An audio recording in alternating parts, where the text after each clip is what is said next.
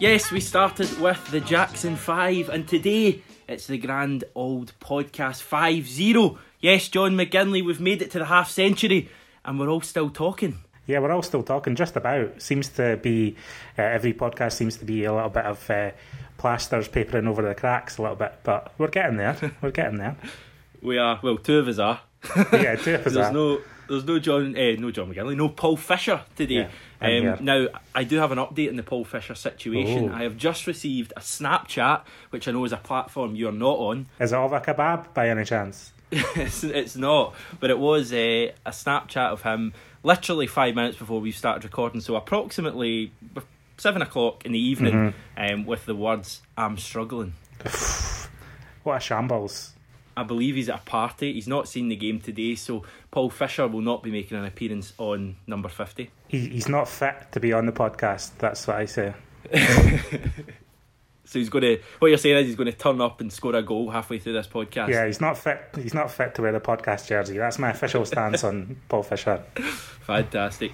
Right, um, so we're back. I missed last time. I missed number mm-hmm. forty-nine, but I'm back for the mm-hmm. big show, just a wee bit like, well, not like Dedryck Boyata. Who would I be like? Who's a player who only turns up in the big games? Dembele? Dembele, yeah, maybe like Dembele, yeah. But even then... He's um, one of the many, many guys we'll be chatting about during this podcast. We have got back to winning ways, our first win in probably, was it five or six matches today against Hamilton. one nil it finished, it wasn't pretty, I think we both saw the match. So what we're going to do over this, which should, in all probability, be a relatively short podcast, forty minutes or so, we're going to look back at that game. We're going to talk a bit about Boyata and the Green Brigade and the bit of a rift that I've noticed that's, that's developing between the Celtic support with Boyata Gate. Uh, we're going to talk a bit about the transfer window, which slams shut in, what now, five days? Five days, yeah. Five days. In four days, we're going to play a team from Lithuania that we drew with last week in the second leg uh, with a chance to get into the Europa League group stage. And then we're also going to throw open the floor, or we already have thrown open the floor for some listener questions and thoughts, which we'll get round to as well, um, just to help us out, seeing as it's only a two-man show today. Uh, so today, obviously, we beat, um, or will we start with Thursday? Will we, we have a wee quick chat about Thursday, John?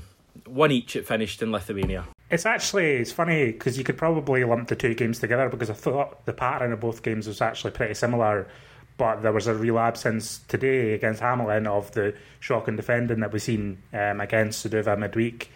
So we kind of dominated possession, created loads of chances, were kind of wasteful in the final third, and it was just one of those kind of nervous occasions where we looked like we could concede if the, the opposition really tried to have a go at us, but at the same time we looked relatively comfortable passing the ball and we had no real urgency about our game either. So um, there were actually two quite similar games on, on Thursday night. I think the, the just the big outcome of it again was just the the lack of defensive organisation in the Celtic team and how frustrating it is on a European night. Yeah, I, I didn't really think F K Suduva were up to a hell of a lot. I'd probably no. um, have them just about where I thought they would be before the tie in terms of slightly better than Alashkert, but not as good as Rosenberg, probably nowhere near as good as Rosenberg. Uh, and obviously getting that early goal, great play from Michael Johnson, whips it in, great header from Ntcham, and you're thinking, right, good, this team's starting to get back into it. We can win maybe two, three nil, nothing crazy, not a five-nil-er, but uh, that could see us through, or at the very least we can get another away goal and, and basically kill off the tie. What happened was, three or whatever it was, eight minutes later, uh, we conceded this absolutely abysmal ball. I think Gamboa was to blame. There was probably another couple as well. Craig Gordon didn't cover himself in I glory. I think Craig Gordon, yeah. Yeah, and mm-hmm. it was a, it was a really bad bad goal to lose it. And from there we had chances. Forrest had a few opportunities, but as you say, I think the longer the game went on, the more we just struggled. We huffed and puffed, but we didn't really create a hell of a lot.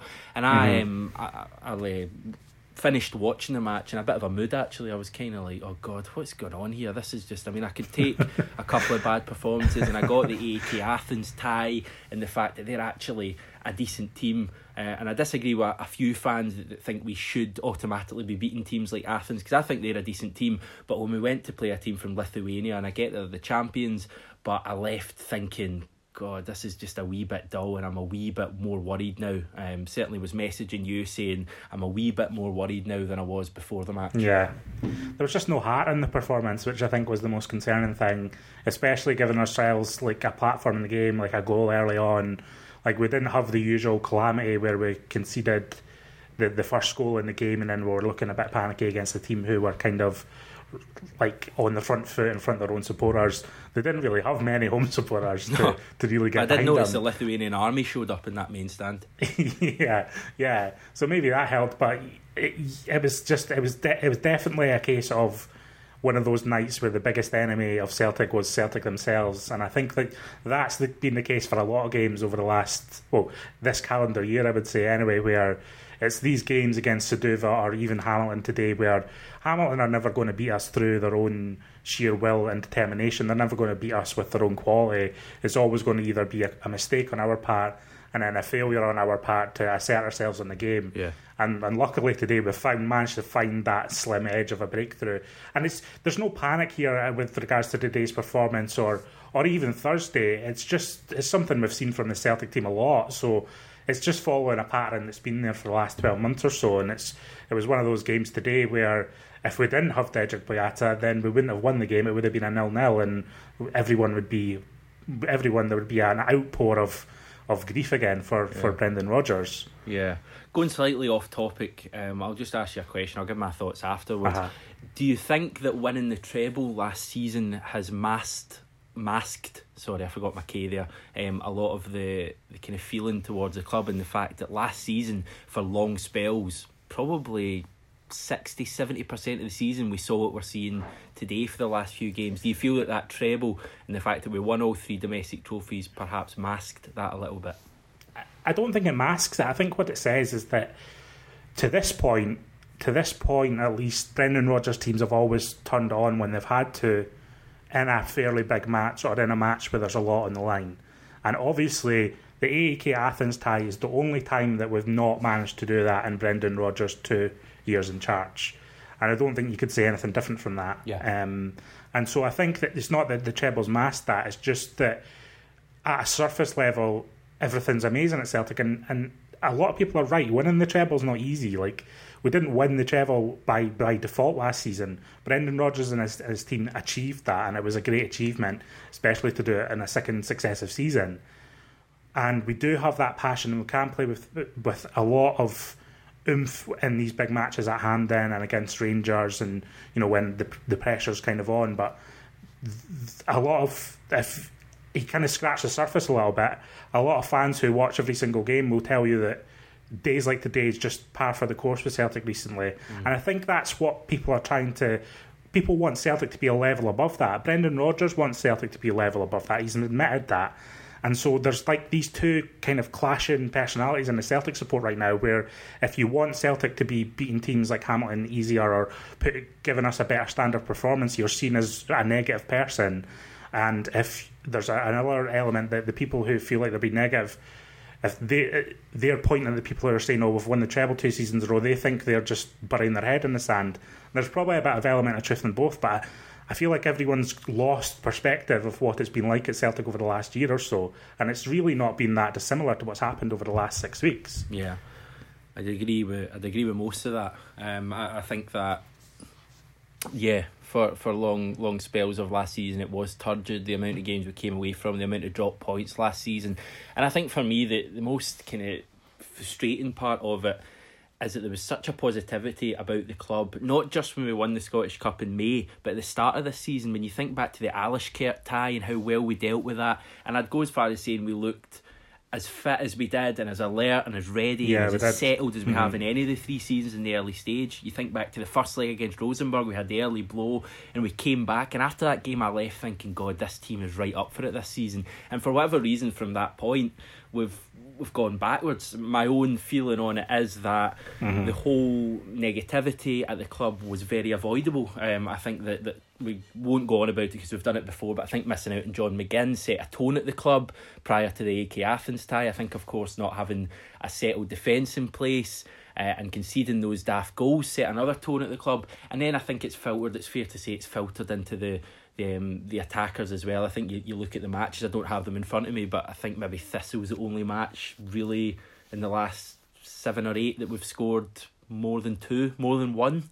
They've, they've mainly been like one goal we've scored in these matches, so I think the attackers are suffering yeah, we beat as well. Alashkert and Rosenberg pretty handily, yeah. But You're right. I think, um, but you're right about that. I think the, the failure to strengthen has been a big thing, and I think, I think for a lot of people, they were willing to accept that the club were working behind the scenes on these deals until Brendan Rodgers came out in the press and basically said that he feels the squad isn't as strong as this time last year, and he's unhappy about it. And I think that, and I think you can say that's a mistake with Rodgers, or you can say that's Rodgers trying to communicate with the support and leverage his own kind of influence on proceedings. And I think I would edge towards the latter. I don't think that was a misstep from Brendan Rodgers. I think it was actually something that he may have needed to do. So, but I think there's no doubt that what he said in those press conferences added to the general sense of what the hell's going on here. Yeah. Right, on to the game that's happened earlier today then against ah. Hamilton. Starting off with the lineup, it was Gordon, Lustig, Boyata, Ayer, Forrest, Brown, McGregor, Tierney, Rogic, Dembele and Griffiths. Uh, the big name jumping out at you is, of course, um, Boyata. What were your thoughts originally when you heard Boyata's name or you saw his name in the team sheet and you thought, God, this guy's going to be playing for us again? I thought it's, it seems to be a bit of a shambles. At the same time, there's injuries to Hendry and Simonovic that kind of force his selection if he's willing to play. And three days ago, he wasn't willing to play for Celtic. Brendan Rodgers said that he declared himself unfit again. And so today he was wanting to play for Celtic. So in a, in a way, it would probably be silly not to utilise him in, in defence, because I thought he was easily our best player today. Yeah. Easily our man of the match. Easily cruised through the game like he'd been playing for Celtic for ages with no issue. And so I think at the end of the day, not not as a cliche, but at the end of the footballing day, Brendan Rodgers went from me being kind of angry at um, selecting Dedryck Boyata to Brendan Rodgers being completely vindicated uh, in his selection. You, you um, can't deny he, a, in a you can't sense. deny he wasn't yeah. vindicated, because the guy scored the winner and he's a centre half yeah. and we kept a clean sheet. Uh-huh. So there's no doubting that, that Boyata was the right decision. I just felt, and maybe I'm old-fashioned in my beliefs, but I, I just feel that it's it's pandering to the player so much and it's giving him what he wanted after an hour hour of need, or three hours of need against A E K Athens. He wasn't available when the manager says he was fit. So, in my opinion, I believe the manager over the player, and then he's back in. Um, the reaction from the Celtic support, massive divide that I alluded to earlier. I noticed yeah. it on social media to the, the simply posted the photo of the Green Brigade, Um, to come on to in a second, but the reaction is a lot of people angry about the Green Brigade. Yeah, massively split though. I, I honestly think for every single tweet I saw berating the Green Brigade, there was one going good on them as well. So there's a massive divide at the moment. Um, where do you come down on it? It doesn't need to be this black or white issue. I people agree. Are, this is another another situation where people are losing their minds and picking like a polarised opinion and sticking to it and refusing to admit they're wrong, or refusing to even come away from what their position was a week ago. Anyone who's listened to the podcast over the last couple of weeks will know I've been raging at Dedryck Boyata, not particularly happy to see him in a Celtic shirt. At the same time, you can see where Rodgers is coming from. The Green Brigade are perfectly, perfectly entitled to air their opinion. If someone wants to bring a banner to the game that says, Boyata can shit in my mouth and I'm going to blame the mainstream media when he does, and I love Dedryck Boyata till the end of all my days, then they're perfectly entitled to do that too. And so there's people attacking the Green Brigade for not supporting the player. Like, this suggestion that Boyata's one of our own is just so ludicrous because he scored a goal against Hamilton. The whole thing's quite funny to me because people have just got them whipped up into a frenzy about it, where the, the, the most logical outcome of it all is that he's going to appear for a couple of matches and he's going to piss off to another club before the end of the transfer window, and we don't need to get ourselves in a state about it. Yeah, without going into the whole debate in the Green Brigade, you, you know that there are people there lining up for any chance to slay the Green yeah. Brigade, and, and the minute anything yeah, happens absolutely. and all the old stuff will be uh-huh. brought up and all that, they're not proper Celtic supporters for whatever reason, so you know that's there as well. So as long as everyone's aware that there is an element, or there are an element of people out there that feel that way, fair enough, I agree with you completely. Everyone have their own opinions, we don't need to fall out about it. There's bigger issues at Celtic at the moment, A K A actually signing a centre-half either to play with Boyata or to replace Boyata. Um, if we go into the, the actual match yeah. today, we've already touched on Boyata. My own thoughts, I thought he was really good. Mm-hmm. Uh, he just, he is our best centre-back at the club, but it, no matter what you say and no matter the way he's acted, he is our best centre-back. He was quick today, he was strong, he looked really assured, but it's not games at home at Hamilton or whatever the issue with Boyata, it's the big pressure matches when he just throws in a daft mistake. Mm-hmm. uh, and, and that's that's obviously still the worry. So my my hope would still be that we find a club that wants to take Boyata, and the rumours are that there's a few out there that would. I think Olympiacos have been mentioned, Sevilla, other clubs, uh, and if we get rid of him and we were to get two other defenders in, because I, I really... I think Ayer's probably the best of the rest after that, and I still don't really rate Ayer. I know, I know. Um, I think just for that first chance for Hamilton today, thirty seconds in, he was absolutely terrible, sold himself. Um, elsewhere, who would we touch on? Who were our better performances on the day today? Well, you we spoke at half-time and you seemed to think Forrest was having a pretty good game, or at least looked the more likely at that I, yeah. point. Did Did you feel like he had a decent I, I afternoon? I think he's, or? he's been one of our best players this season. I, I think James yeah. Forrest, when you look at the difference, it's very easy with James Forrest and a winger, and when the demands are so big at Celtic, to look at a difference game to game and go, oh, he's good here, bad here, good here. I think if you look at the difference from eighteen months ago, even when Brendan Rodgers first came in, I think James Forrest is so much mm-hmm. more of a better player, so much of a bigger player for Celtic. I think he finally, it's maybe taken him seven, eight years, but he finally believes he's a he's a star Celtic man, and he's a yeah. Celtic starter. He's got insurance in the first team now, and he, he knows that he's a man who can make a difference. He's a big game player now. Uh, I don't think he's been absolutely amazing this season. I don't think he's quite hit his heights of last the second half of last season, even the, the last quarter of last season. But I think he just looks really good. He looks really quick. I think his link-up play's great. Um, sorry, that first chance in the, the first half, when Rogic uh, slides it back into him, was just typical work between those two. And I think for for major parts of the first half, they looked the most likely for us. Um, I would pick out Tierney as well, would you? Yeah, yeah, Tierney was good on the, well, decent on the left flank. I think everyone was kind of, a lot of players who were pretty decent today without hitting their, their the top of their game, but obviously Tierney was, was fairly crucial on the left-hand side, working hard, and he's always going to, he seems to at least, he seems to be one of the ones that are at least trying. They're like busting a gut and trying their hardest to kind of get us out of this little rut that we found ourselves in. So that was heartening to see, uh, to see as well. Um, some of the other players, there was a couple that kind of got on my nerves a bit. I thought Rogic was, was poor again. I think his start to the season, I've been kind of really disappointed by him in these early games. He just doesn't look at, at it. He doesn't look like he's wanting to influence the game in the way that we everyone knows he can. I'm the same looks... as you. I'm, I'm a little bit I'm um, a little bit disappointed, as you said, in the performance, but, and I'm sure I speak for you as well, I'm not worried at all, because I know that mm-hmm. there'll be a big match when he'll turn it on, and then I think we'll see the best of him.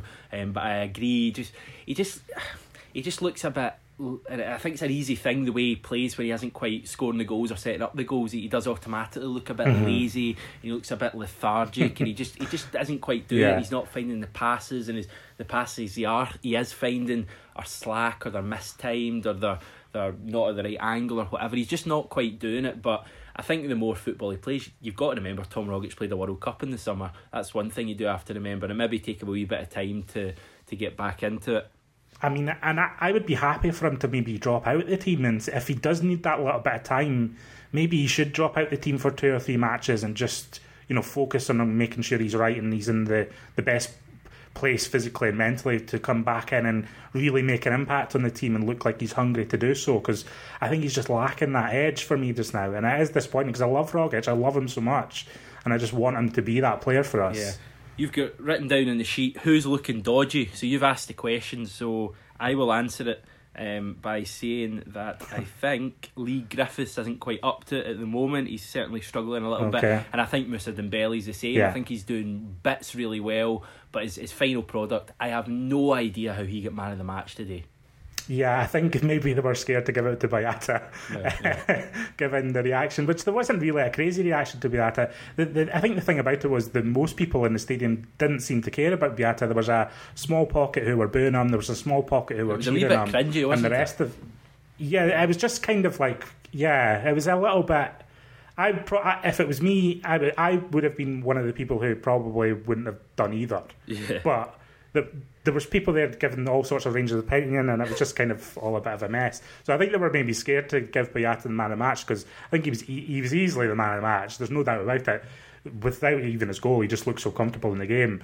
But I, I agree with Griffiths and Dembele. I think Dembele, especially on Thursday night, was so disappointed by Dembele, and again today he just kind of looks He looks like he doesn't have... He looks like he's not enjoying playing with the players that he is playing with. I think if you were you seen Dembele and Edouard up there instead of Griffiths, I think that might make a major difference. And I'm hoping that will make a major difference. By all accounts, Edouard might be fit for the derby next week. I think he's going to be out of the match on Thursday. But I'd really hope to see Edouard and Dembele back in that team because, like you said at the start of the podcast, I think we looked our most impressive in those early bits of the season and that kind of pre-season yeah. where those two were playing together and we just looked electric. Still, yeah, I think those two with Ntcham behind them against Rangers and you're saying, oh, good luck, good luck, Steven Gerrard, basically. I think those those three, I know they've got that old French connection and all of that stuff, but and it, it's much talked about, but you, you do see, you see them, they're in the same wavelength that they're... For me, there are three best players, those those three, um, in terms of the raw quality. Obviously, Tierney and guys like that, but you know, absolute raw quality.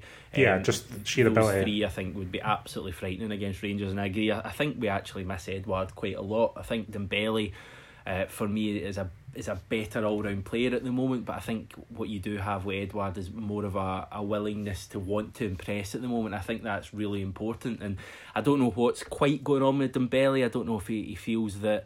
He's hit a bit of a lull at Celtic and maybe it's the right time to move on, but there's not really been much chat about interest from elsewhere for Dembele, so it's not as if I, I don't think he's going to leave before Friday. I can't see him leaving, and I actually think he'll probably end up signing a new contract in the autumn. I just got a feeling. Doesn't seem to be any talk of him leaving. He doesn't seem interested in leaving.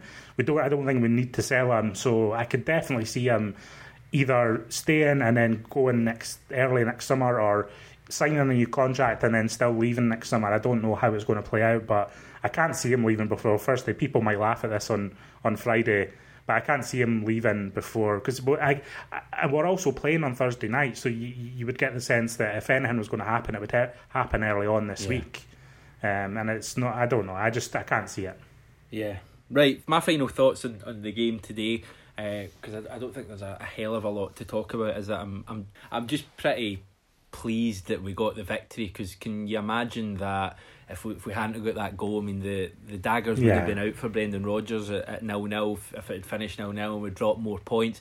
I don't think it's three points that we'll look back on at the end of the season and go, wow, those were the three points that won us the league, or we'll probably actually not remember who scored the winner or when the game was played or anything like that. But I think it is, as I said on the Twitter, you get three points for a, a win in football. I know it's a massive cliche, but you can only get three points for a win. And if we were to beat Rangers five nil next week, we'd still only get three points. So I think it was a really important victory. Uh, as I say, it's one of those that, that won't stand out, but it was a very important three points. And I, I'm really proud of the team. I know that it's a, it's a game, it's Hamilton at home. It's arguably the easiest game in the league in the season, um, but I'm really proud that they managed to get that goal and get the victory, and we're up to second. We're up to second, and it's ahead of a big week, and you're totally right. It was just, it was a important but forgettable win, unless we win the, the league by two points and Dedryck Boyata goes down as a Celtic legend. Yes, very true. Uh, do you want to talk any more about Dedryck Boyata? Because you seem to want to mention him quite a lot. No, that was it. That was it. I just, I had to get that. I was just... looking at the reaction to that banner and everything today, and everyone's going mental about it, and I actually don't care that much about it, so maybe we should move on. Yeah. Right, yeah, we'll talk transfer window, because we've alluded to it already. It yeah. shuts on Friday evening. I've been doing the countdown on the Twitter. We're down to five days. Still seems to be not much movement in terms of bringing players in, uh, but I believe you have a certain list, and now, is this a list of players, uh, if I get this right, transfers that we've had in in the last week of the summer window since twenty ten. Yeah, that's right. So Jeez, oh. I've got a list here just to have a wee look at what we've done in years past. It doesn't say anything about what we're going to do. It's not. I'm not making a judgment on the last week of the window. It's just to give an idea of what kind of deals we've done in the past in the last week of the summer transfer window, to give people a little bit of perspective and maybe think about what we could can expect over the next five days. And maybe we'll we'll, we'll think about it and come to make some sort of prediction at the end of it. So do you want me to just go ahead with the list now? Yeah. Yeah, I'm just wanting to hear yeah. a certain Swedish third-choice keeper's name.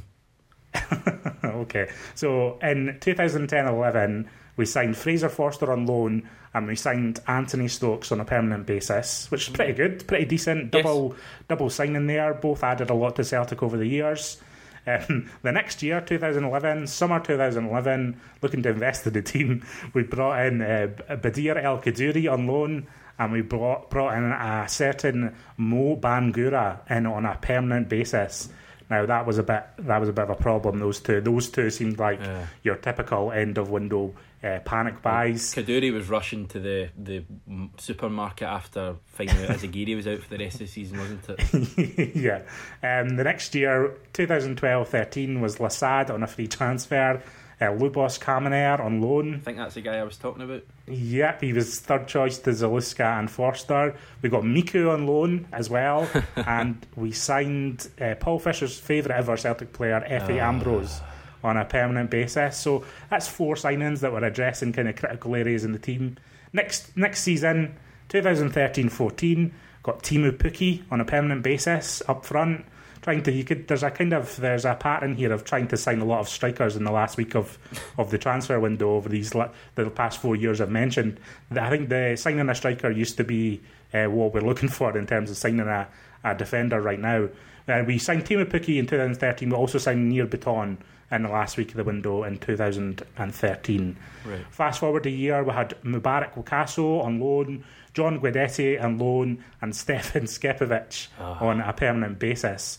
More more attacking signings. We just weren't happy with our attack. Prior to missing Dembele and Lee Griffiths, you could you you'll remember that people were crying for a bit of quality in, in the final third, and I'm just yeah. so glad that we've got that now. I'm yeah, so glad well, that we've got I'm that. I'm sure now. You'll you'll come on to the, the likes of Colin Kazim Richards and people like that, but there was I think remember that season when Griffiths basically ran the whole show himself, and there was no one else to back him up. Yeah, and fast forward a year, another year, two thousand fifteen. Last week of the transfer window that year, we got Jozo Siminovic on a permanent basis. Good solid signing from Croatia. If we got something similar this week, we'd probably all be pretty happy, um, yeah. at least in terms of potential or, or thinking that we're kind of addressing the position. We also signed Ryan Christie permanently, but immediately sent him back out on loan. And we signed Tyler Blackett on loan. Where is he now? He's currently playing for Reading still. He's played about fifty games in two years. So fair enough. He's doing all right in Reading Championship. They're a decent Championship team.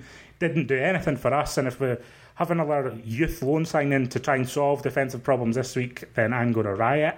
twenty sixteen, our only signing in the last week of the transfer window was Christian Gamboa on a permanent basis. twenty seventeen, our only signings were Patrick Roberts on loan and Odson Edouard on a loan-to-buy basis. So... Oh, not much there. Yeah, hmm. I think if... Uh, and this brings us on to this week. How are you feeling about the last week of the window? What are your thoughts? What do you think we're going to do?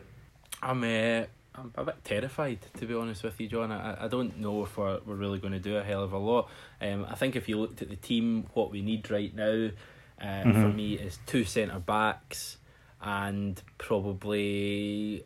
a right back as well. If, if you're pushing it, I don't think they'll mm-hmm. bother with a right back. I think that the area we really need is, is two centre backs. I've obviously heard loads of different names mentioned. The Scott McKenna was the big one. It doesn't seem certainly like we're going to go back from him. Judging in Brendan Rodgers' comments, that seems like a a, a closed door with that one.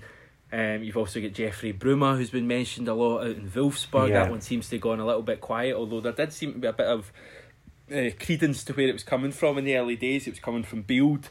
And uh, Germany, it's obviously one of the yeah, major they, they're papers. Not against, they're not against talking at our shite, though, I don't think. Right. I suppose most papers are like that, aren't they? Yeah, they're respectable enough, but I don't think they're beyond um, reporting the odd rumour or two to right. kind of bolster their online views, let's say. Yeah. So, so I mean, my worry is that I'm not hearing many other names, and it doesn't seem... And I know the way Celtic do things in the past is that you basically hear a name... twenty-four hours later he's signed, it probably comes out in the the uh, what do you call it, the Daily Express or whatever, and then it's it's out in Celtic Park the following day. So I do understand that, and I get that we might not hear anything, but I've just got this big flashing sign that's coming down, five days, four days, three days, and I'm not seeing a hell of a lot. And if we don't sign a centre-back, never mind two, one centre-back by the, the close of the market, and say we were to lose Boyata, I just think we're in an absolute state. Um, Jack Hendry is not good enough for Celtic. That's that's a proven a proven fact as far as I'm concerned so far. He may be good enough one day, but right now he's not. Simunovic at the moment's not good enough. His head's just gone. I don't know if it's come from playing with inexperience, not having a settled partner. Maybe if you put him next to Boyata, miracles would happen. I don't know. Uh, and Christopher Ayer for me is, is the best of a, a bad lot in terms of those three. But even he's not looking looking a great deal, as I said earlier. Marvin Komper isn't going to feature for us. That much is clear.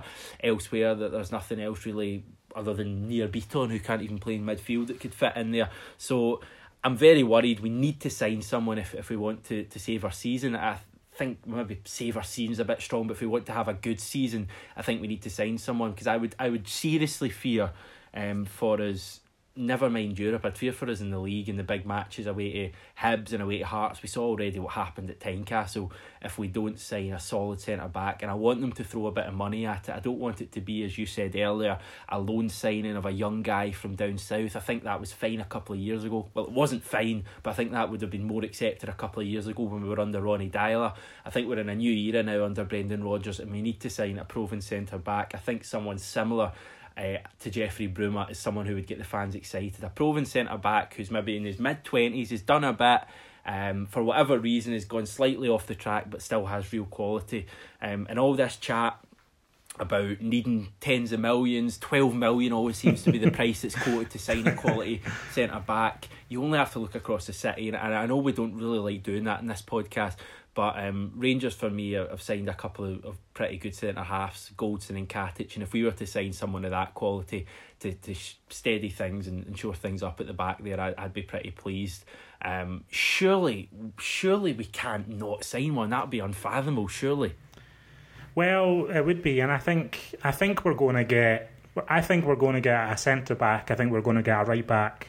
No, sorry. I think what we need is a centre back, a right back, and I think we actually need a centre midfielder too. I think what we're going to get is we're going to get a centre back and we're going to get a central midfielder. And what the quality of those players is, then who who knows? I'm pretty confident. The one thing I'm confident of is that we're probably at least four or five names down our list of who we wanted to sign at the start of the summer. We're probably towards the bottom of those lists. Yeah. So they're not our prime targets.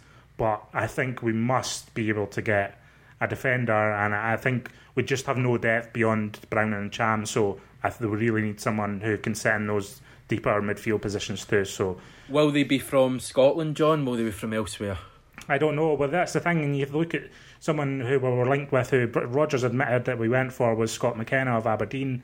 Now, you would look at Scott McKenna and think he's not a Brendan Rodgers type player at all, but the fact that we went for him maybe gives me a little bit of hope that we're going to sign a centre-back that may be able to sort things out in defence. Yeah. Not, not in the ability of Scott McKenna. I actually haven't seen enough of him to determine whether he would be a great signing for Celtic, but what I have seen of him, I know that he's physical and aggressive, and I know that that's exactly what this defence needs. So maybe Rodgers has identified that he's not going to get the silky ball-playing defender that um, he wants in his ideal world.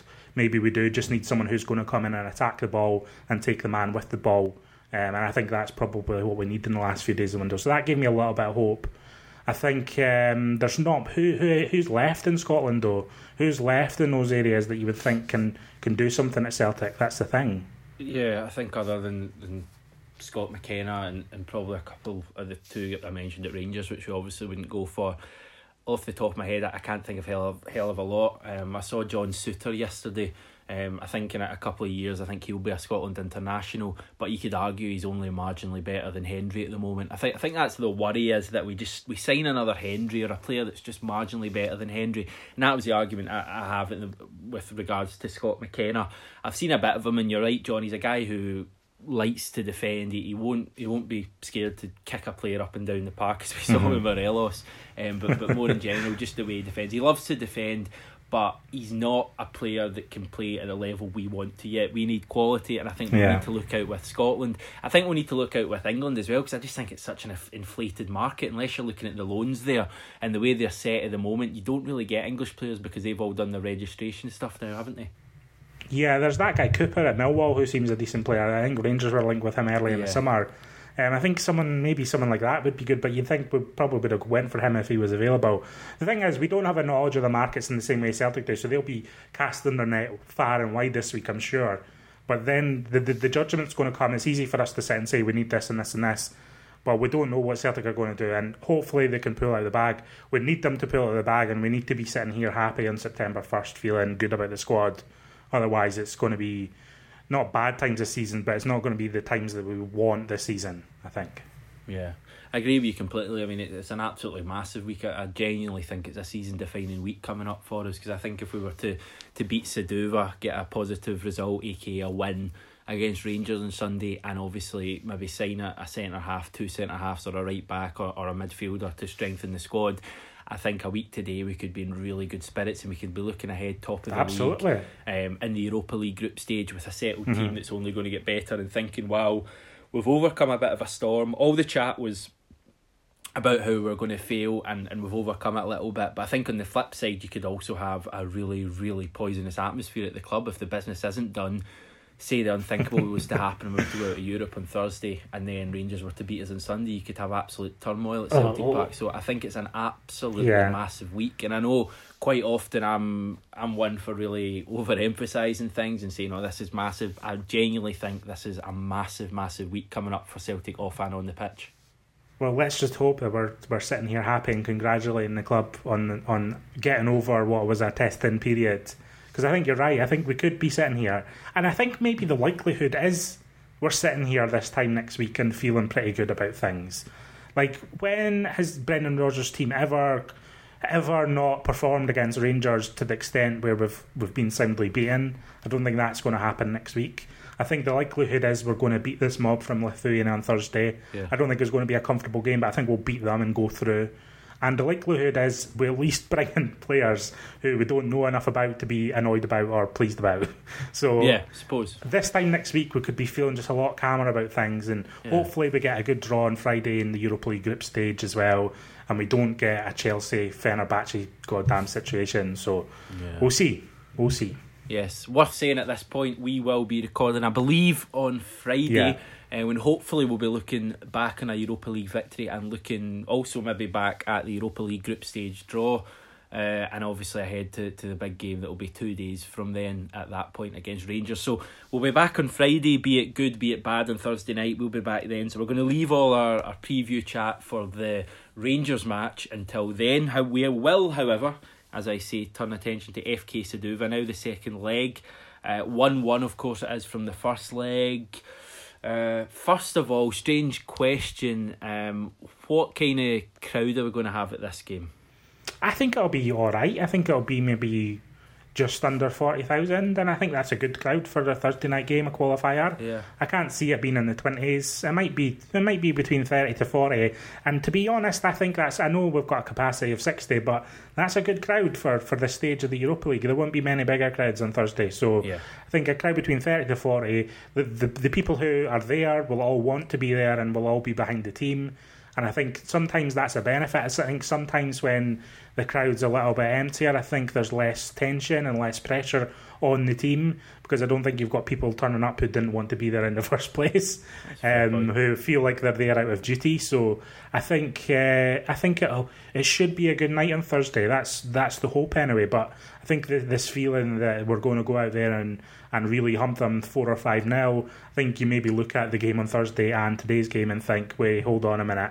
Might be a difficult evening on Thursday, but we're going to, we should be able to get through it.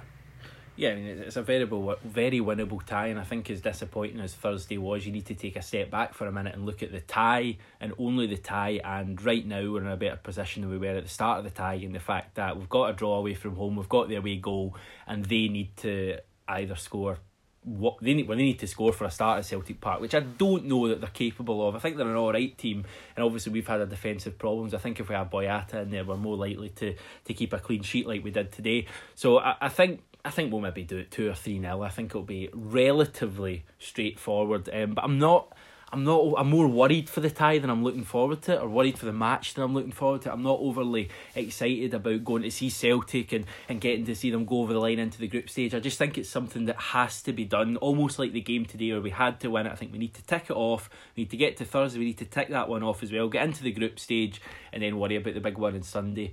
Um, but I, I think we have more than enough to see them off. As I said earlier, I don't think they're a great team. I think if we had got them in the, the Champions League, you would be expecting us to, to beat them pretty comfortably, uh, and I don't think the Europa League should change that fact. I think it's a, a relatively big game.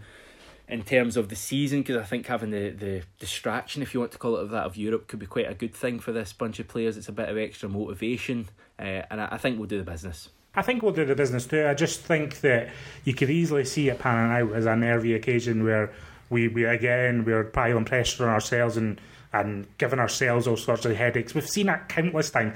I've been to so many matches on a Thursday night where it's like Celtic are just looking like, oh my God, we can't beat a, a terrible team. Like it, we've seen that in qualifiers previously, I'm sure, but it was nil-nil against Sion once. I don't know if you were at that game. Oh, but just games like that, yeah, where it's just it's just tense and nervous and we can't seem to quite get the ball in the back of the net. So I'm just saying it, it could be like that on Thursday, but you would have to back us to go through. And to be honest, I think we need to go through. I know, I know, Rangers in Russia, and they have a difficult task ahead of themselves. But we need to go go through without any extra time or any nonsense like that. We need to go through in the ninety minutes, so we're as fresh as possible for next Sunday. I don't want us this to go to penalties or some nonsense. You know, no, I agree. I think as, as stress-free a night as possible is what we're after. Yeah, hopefully. Uh, and that, I'm kind of a wee bit stuck for what else to say about it. That, that's kind of all. As I say, I'm I'm not greatly looking forward to it, but I think it's simple as it's a box that needs to be ticked off. Yeah, I didn't rate them enough to pick out any players that might be a danger on Thursday. I, I'm not worried enough about any of our own players' form. We just need to turn up on the night. It's as simple as that. We need to turn up and play well. And it sounds stupid to say it, it's that simple, but if we do that, then we're going through. Right, few po- uh, a few questions to round off the podcast. Martin Joyce asking one straight away. Would you compri- compromise, sorry, Marvin, compromise your views on Celtic if you were allowed greater access to the club? So basically, are we sellouts? Nice question, Martin. uh, no, because we've we've worked at the club before. We know we've been at the club. We've, we know people at the club. We're not. We, we had no. our views censored when we worked at the club. And now we're we're willing to say all we want to say and shred all the secrets of what what goes on under the scenes at Celtic yeah, Park we know, for a we small know, fee. We know exactly what goes on. yeah, we, we, know, can, we can maybe we do, do a we... patron series, John, where we could just reveal secrets on what happens behind the scenes.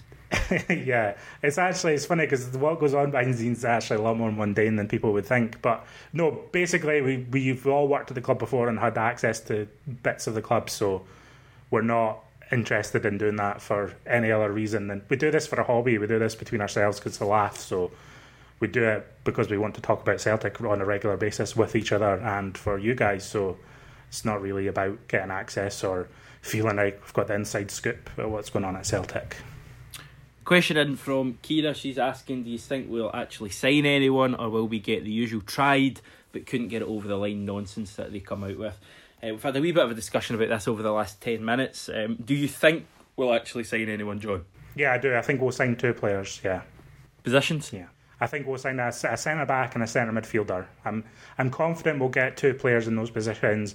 But like I said, what, what quality they are, I'm not sure if we'll know when they sign, if we if they're unknown, or whether they'll be any decent.